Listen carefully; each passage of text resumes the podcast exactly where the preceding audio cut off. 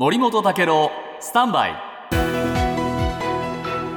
長官読み比べです、えー中国の全人代に合わせてですね、えー中国のお秦剛外務大臣が記者会見しました。去年の12月に就任して以来初めてということなんですが、えー各紙載せていますけれどもなかなか論理的でですね、えー弁の立つ人なんですね。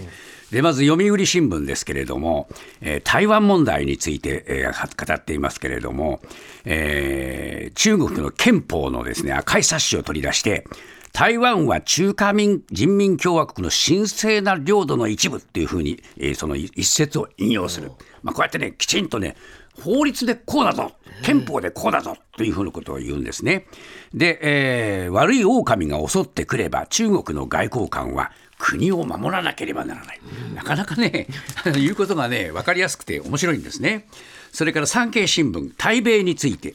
アメリカが言う中国との競争というのは中国を全面的に抑圧するもので食うか食われるかのゼロサムゲームではないかと厳しく批判して同盟国などと、えー対中包囲網の構築を進めている動きを強く牽制して、えー日本などにも新冷戦連戦に、えー新冷戦に加わるならば、これは大変なことになるぞと釘を刺しています。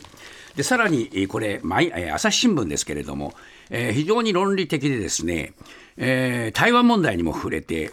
台湾とね、このアメリカはロシアに武器を供給しないように中国要求するけれども、台湾に武器売ってるのはおかしいじゃないか、論理的に合わんじゃないかと、こういうね、論理をピシッ、ピシッと持ってくるんですね。でまあ、この人はねあの、本当に敵とみなした国を激しく攻撃する、え戦狼外交、戦う狼の外交という先駆者として存在があるんですが、こういう弁の立つ人が来るっていうことはですね、日本も弁の立つ人で対抗しなきゃならないのに、苦しいね。